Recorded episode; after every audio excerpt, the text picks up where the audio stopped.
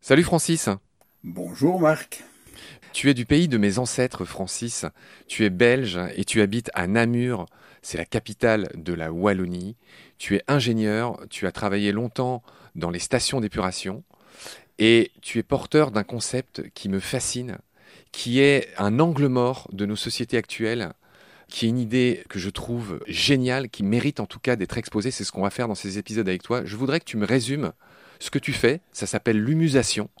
Qu'est-ce que c'est? En quoi consiste l'humusation, Francis? Ça consiste à métamorphoser les dépouilles mortelles humaines et éventuellement de leurs animaux de compagnie en humus sain et fertile en seulement 12 mois. Voilà, tu as résumé le truc en une phrase. Maintenant, je voudrais que tu m'expliques pourquoi on fait ça. C'est évidemment pas du tout une sorte de délire. Depuis l'aube des temps, l'être humain ne rend pas à la Terre ce qui devrait lui revenir, c'est-à-dire toutes nos poussières d'étoiles, nos atomes qui nous constituent. J'aimerais que tu me résumes cette aberration extraordinaire qui est complètement un, angle mort, qui est complètement oublié de nos sociétés. C'est-à-dire qu'on retient ce qu'on devrait rendre à la Terre. J'aimerais que tu m'expliques plus précisément comment, pourquoi. Mais en fait, euh, tout vient des problèmes que génère la mort. C'est-à-dire que quand un corps meurt, il produit des odeurs de décomposition très désagréables.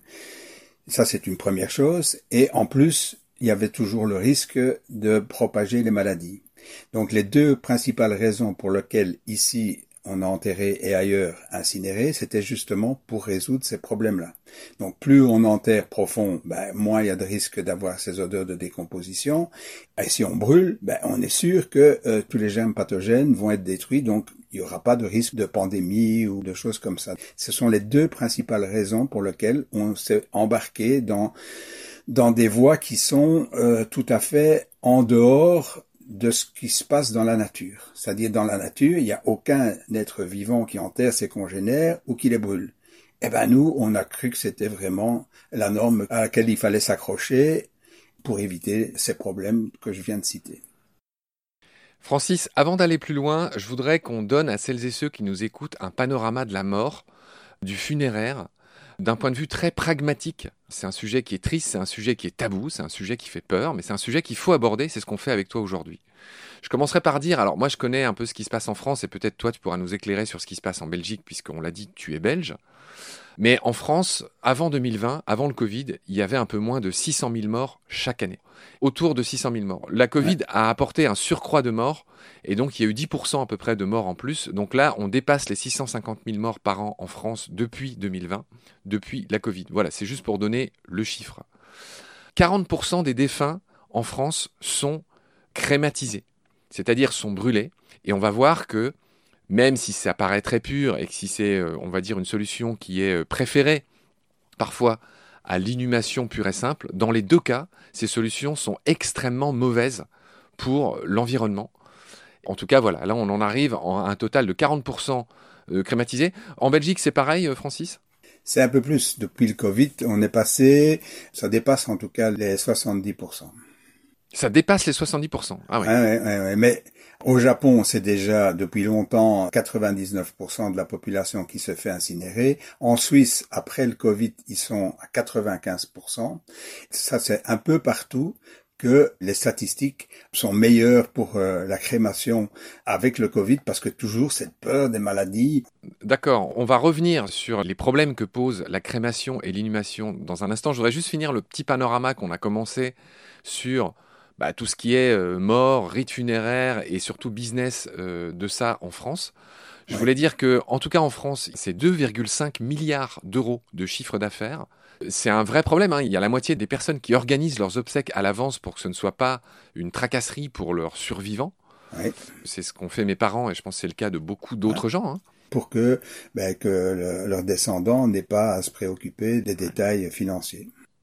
Ouais, c'est intéressant ce que tu dis parce que ce souci de ce qu'on laisse à ceux et à ceux qui va nous survivre, on l'a pour notre famille, mais on l'a pas pour l'environnement. On, l'a dit tout à l'heure, puisque absolument pas. Bon, alors je voudrais quand même finir le, panorama en disant que ça coûte cher, que ce soit l'inhumation ou la crémation, nous parlons de tarifs qui évoluent de 1300 à 6000 euros en moyenne.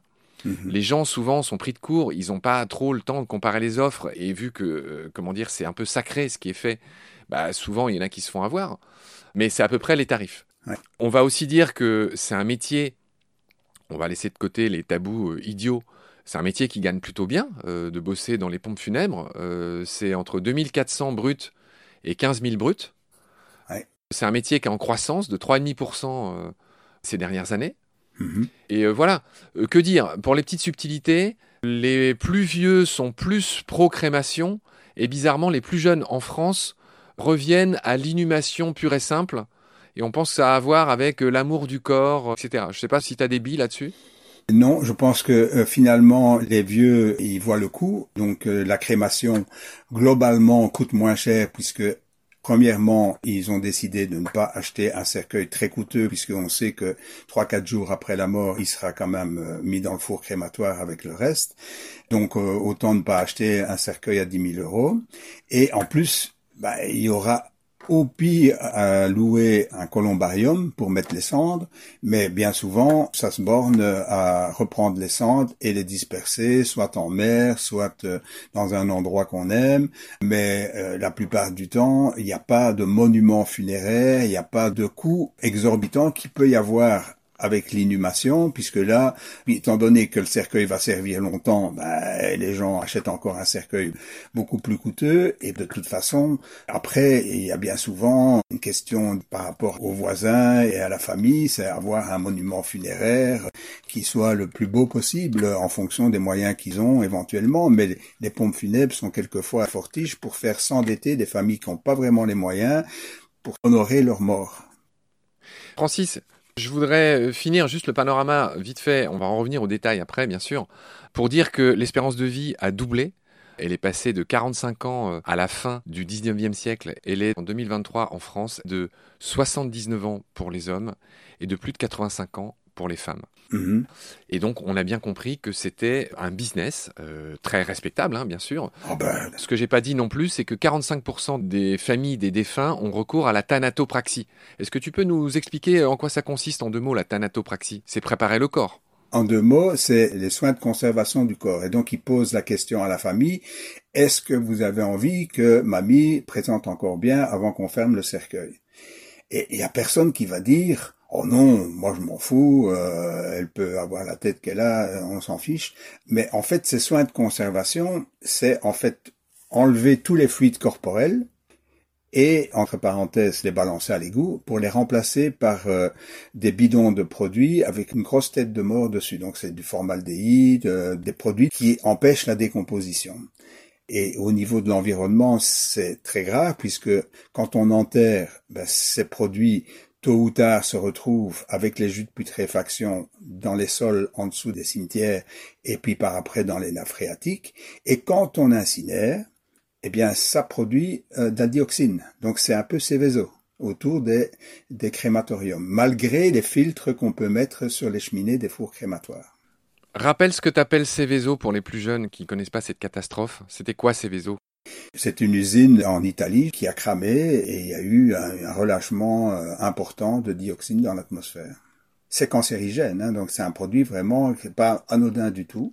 Et en France, plus encore qu'en Belgique, étant donné les distances qui séparent euh, bien souvent les familles, euh, comme on attend un peu plus longtemps que les trois quatre jours qu'on attend en Belgique pour pouvoir faire les funérailles, eh bien, les pompes funèbres font croire que c'est indispensable de faire ces soins de thanatopraxie pour éviter, encore une fois, ces odeurs de, de décomposition qui sont intolérables avant la fin des cérémonies. Ça se comprend, mais c'est quand même un soin qui coûte entre 700 et 1000 euros, donc c'est loin d'être négligeable au niveau du coût dans les funérailles. Nous, en tout cas, on, ne veut pas traiter des corps où on a enlevé les fluides corporels parce que les fluides corporels participent finalement à cette euh, décomposition harmonieuse dans la butte de mise en humusation. Donc c'est non seulement l'infiniment petit de la microflore de la personne, mais aussi la microfaune du sol qui va venir faire le, job euh, dans la butte de mise en humusation pour cette métamorphose des dépouilles mortelles en humus sain et fertile. Francis, tu es ingénieur. À l'origine, tu es un ingénieur en chimie, mais tu n'as pas travaillé dans ce domaine, tu as travaillé dans le domaine des stations d'épuration. Est-ce que tu peux nous expliquer comment tu en es venu à cette idée fixe qui est la tienne aujourd'hui, qui me paraît euh, indispensable? C'est pour ça que qu'on fait cette interview. Vraiment, je trouve ça très original et je pense qu'on en a vraiment besoin. Et j'aimerais vraiment que toute la communauté de Baleine sous Gravillon ben, t'écoute attentivement parce que j'ai rarement entendu une idée qui tombe autant sous le sens que celle sur laquelle tu es en train de faire des recherches. On va aussi en parler, hein, des recherches que tu fais. Donc voilà, est-ce que tu peux nous résumer qui tu es? Comme tu l'as dit, ingénieur dans un bureau d'études et qui était en même temps euh, général contracteur, donc on, pouvait à la fois concevoir mais aussi réaliser et entretenir des stations d'épuration, aussi bien pour les villes et communes, mais aussi pour l'agro-industrie. J'ai fait ce métier finalement pendant quelques années seulement parce que je me suis rendu compte que on était en train de déplacer le problème en le rendant carrément insoluble. Donc bien sûr, on avait de l'eau à la sortie de la station qui était plus belle qu'à l'entrée, il n'aurait plus manqué que ça, mais par contre, on produisait des boues, on ne savait déjà pas à l'époque trop bien quoi en faire à juste titre, puisque c'est là que viennent euh, se loger toute une série de polluants dans les égouts, dans les eaux usées. C'est un, véritable problème, parce que le temps de séjour dans une station d'épuration est tellement court que, bien sûr, on enlève ce qui est le plus gros, ce qui est visible, mais par contre, toutes les molécules toxiques, elles, évidemment, invisibles, elles passent à travers la barrière des stations d'épuration. Donc, quand je me suis rendu compte de ça, alors que j'avais ma carrière toute tracée, j'étais un des premiers dans le domaine, donc j'avais une certaine expérience, mais moi, faire quelque chose qui ne me convient pas, ben, j'ai préféré changer d'orientation. À cette époque, on m'a posé la question de pouvoir concevoir une installation de compostage industriel. Et je suis tombé sur un livre qui m'a passionné. C'est le livre d'Alwin Seifert, Cultivons notre terre sans poison ou l'art du compostage. Ça se lit comme un roman, je crois qu'il existe toujours. En tout cas, on avait bien compris ce qu'il fallait faire en fait pour euh, s'approprier cet art du compostage qui nous a passionnés, mon père et moi. C'est à ce moment-là que, en fait, on s'est aperçu, évidemment, que un des problèmes qu'il faut vraiment avoir à l'œil, c'est le taux d'humidité dans la butte de compostage. Le compostage s'arrête parce qu'il manque de l'humidité dans la butte. Et donc, on retournait régulièrement la butte de compostage, enfin, les buttes qu'on faisait avec mon père. Et à un moment donné, il m'a dit, mais tu achèveras bien de retourner la butte. Moi, je dois aller enterrer la poule qui est morte. Et donc, euh, je lui dis, mais enfin, est-ce que tu te rends compte de ce que tu me dis? On est en train d'expérimenter le compostage et tu me dis tu vas continuer à aller enterrer ta poule. Donc j'ai pas dû batailler longtemps et il accepte ben, de mettre cette poule dans la butte de compostage qu'on était en train de retourner. Les résultats de cette toute première expérience ont été frappants pour toi, ont été une révélation non seulement pour moi, mais surtout pour mon père, parce qu'il pensait que les, les, plumes et tout ça, ça allait faire désordre dans son compost. Donc évidemment, quatre semaines après, on est allé retourner la, la butte et on n'a plus retrouvé de traces de ce qui pouvait s'apparenter à la poule. Bien sûr, il va certainement encore y avoir quelques os, mais en fait, il y avait plus les plumes et tout ça, et plus le chair, en tout cas, donc rien qui pouvait s'apparenter à la poule. Donc on a évidemment confirmé cette première essai par d'autres. Chaque fois qu'on a eu des animaux de compagnie ou d'élevage qui sont morts, eh bien, on les a mis en compostage. Pour moi, c'était déjà évident à l'époque c'était dans une butte de compostage que je voulais terminer parce que on savait déjà dans ce petit village où on faisait les expériences, mon père savait qu'il y avait déjà des problèmes énormes aux abords du cimetière. Les vaches qui s'abreuvaient au ruisseau qui passait en aval tombaient malades. Déjà à l'époque, donc c'était en fait il y a plus de 40 ans, certaines personnes savaient déjà qu'il y avait vraiment de gros problèmes de pollution dans les cimetières. Et donc pour moi, à l'époque, on parlait pas encore vraiment de crémation. Euh, c'est en 80 que ça a commencé à décoller un peu le taux des gens qui se faisaient incinérer. Pour moi, c'était évident que c'était certainement pas d'être enterré que je voulais, c'était être mis dans une butte de compostage, puisque pour moi, déjà à l'époque, je me disais, mais ça, c'est pas mourir. Savoir que un an après, je vais faire pousser des fleurs, des arbres, tout ce qu'on veut, ça n'a rien à voir avec euh, tous les problèmes qu'il y a avec l'enterrement classique. Et donc j'avais dit haut et fort à tout qui voulait bien m'entendre que si ça m'arrivait, il fallait euh, puisque c'est évidemment c'était certainement pas légal à l'époque, encore moins que maintenant, il fallait me mettre dans une butte de compostage. Francis, on va pas avoir le temps de, faire euh, toute l'historique des rites funéraires dans l'histoire humaine du monde, mais ce que je voudrais quand même dire, c'est que le fait d'enterrer ses morts marque un, tournant dans la culture humaine. À ce jour, les plus anciennes sépultures humaines datent de 120 000 ans. Je pense à El Taboun en Israël, où euh, ces sépultures concernent des hommes de Néandertal. Je pense à Kaftsé, pareil, en Israël. Euh, il y a d'autres sépultures du même type. Et pour celle de Cro-Magnon, hein, notre espèce, si j'ose dire, elle date de 60 000 ans, les plus anciennes. Et donc, ce soin qui est apporté aux dépouilles des défunts qui sont enterrés avec des objets marque la croyance claire en un au-delà. Et donc, les objets qui y étaient laissés, parfois des animaux de compagnie, mhm. marquaient cette croyance en un au-delà. Et il fallait armer, il fallait accompagner le défunt d'objets, d'êtres vivants pour son autre vie. Et ça, c'est le début quasiment des cultures, tu es d'accord? De la culture humaine. Oui, c'est là que ça a été le début de ce que sans doute il, croyait absolument devoir faire pour, pouvoir participer euh, au jugement dernier, en tout cas que le corps reste le plus, euh, je vais dire, intact possible. Et tout ça a, volé en éclats quand, en 62, le, pape a, dans son encyclique, permis aux chrétiens de se faire euh, incinéré parce que il savait déjà vraisemblablement qu'il allait avoir en tout cas de gros problèmes de place dans les cimetières et que de toute façon il y avait cette pollution. Donc si nous on était déjà au courant dans un petit village, a fortiori le pape devait savoir que c'était pas anodin d'enterrer comme ça les, corps, euh, y avait des impacts euh, au niveau environnemental assez assez graves. Et donc à l'époque on pensait que il y avait rien de tel que la crémation, parce que la force purificatrice du feu. D'une part, pas de problème de place dans les cimetières, pas de problème d'odeur, comme on l'a dit, pas de problème de propagation des maladies, et donc euh, ben, il y avait rien de tel que de, faire cramer le corps, comme ça on était tranquille.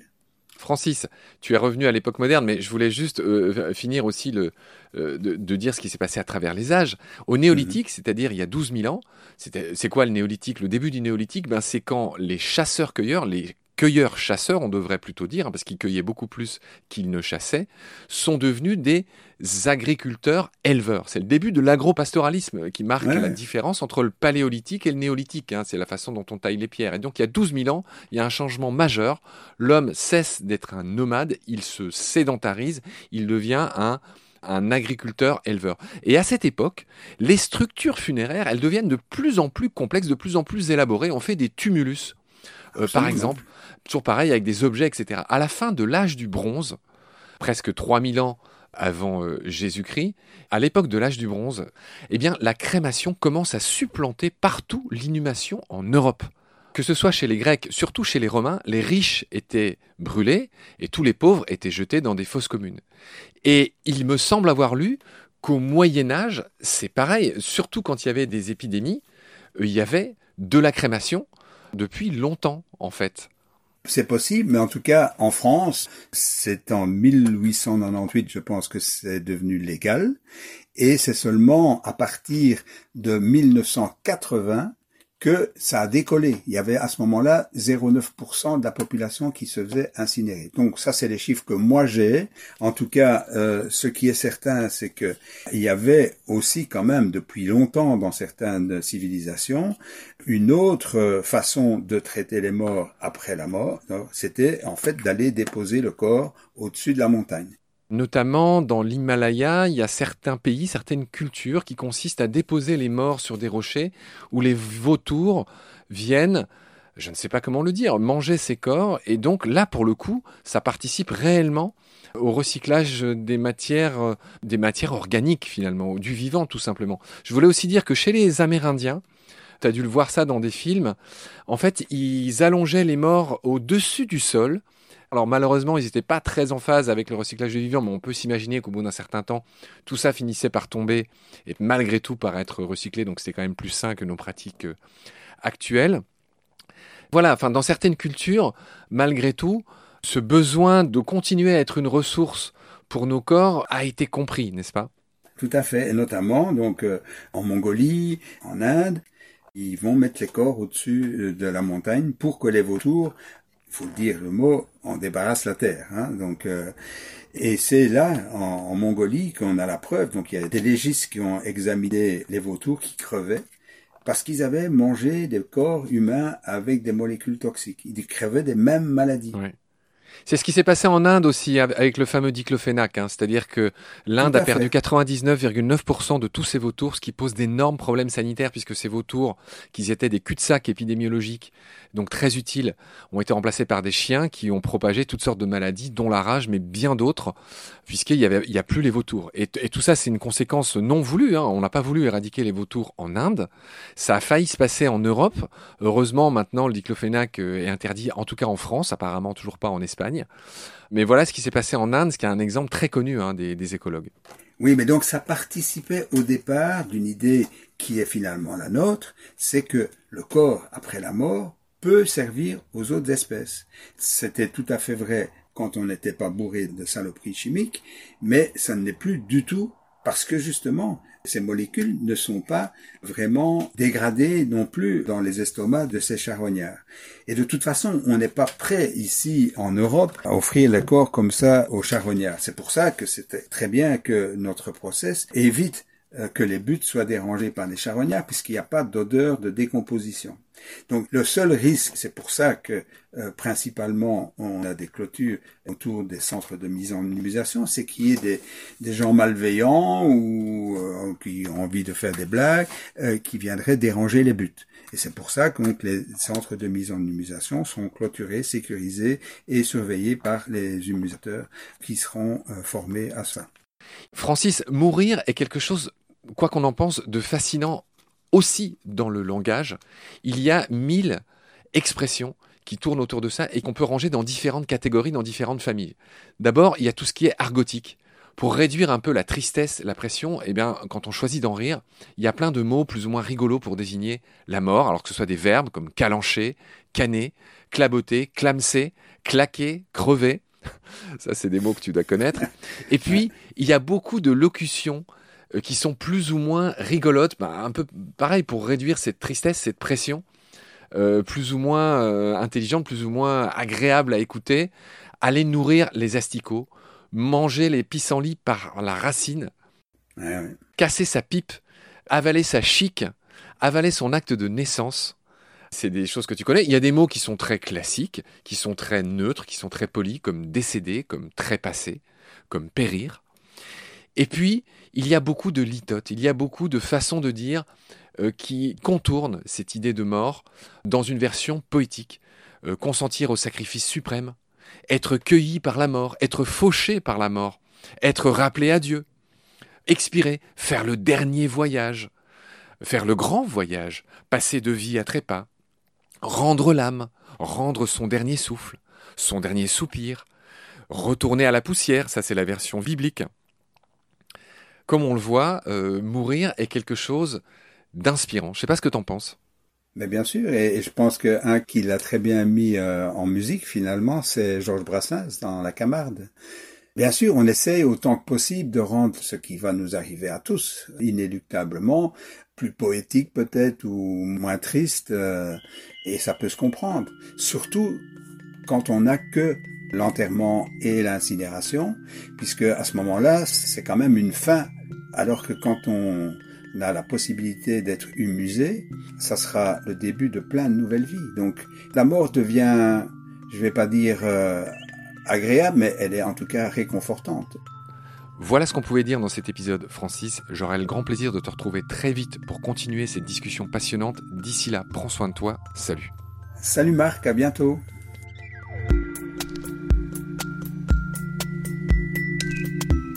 Notre combat, nous deux. Tu avais l'œil du tigre, tu en voulais ce soir-là. Il faut que tu retrouves ça maintenant. Et la seule façon, c'est de recommencer au commencement. Tu vois ce que je veux dire?